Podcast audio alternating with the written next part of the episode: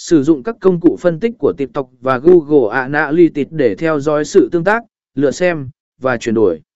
Việc theo dõi và đo lường kết quả của chiến dịch trên TikTok là một bước quan trọng để đảm bảo hiệu quả và điều chỉnh chiến dịch theo hướng tốt nhất.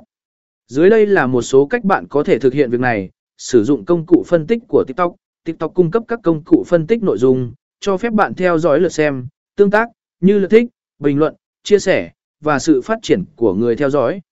Sử dụng các số liệu này để đánh giá hiệu suất của các video và chiến dịch TikTok cụ thể. Sử dụng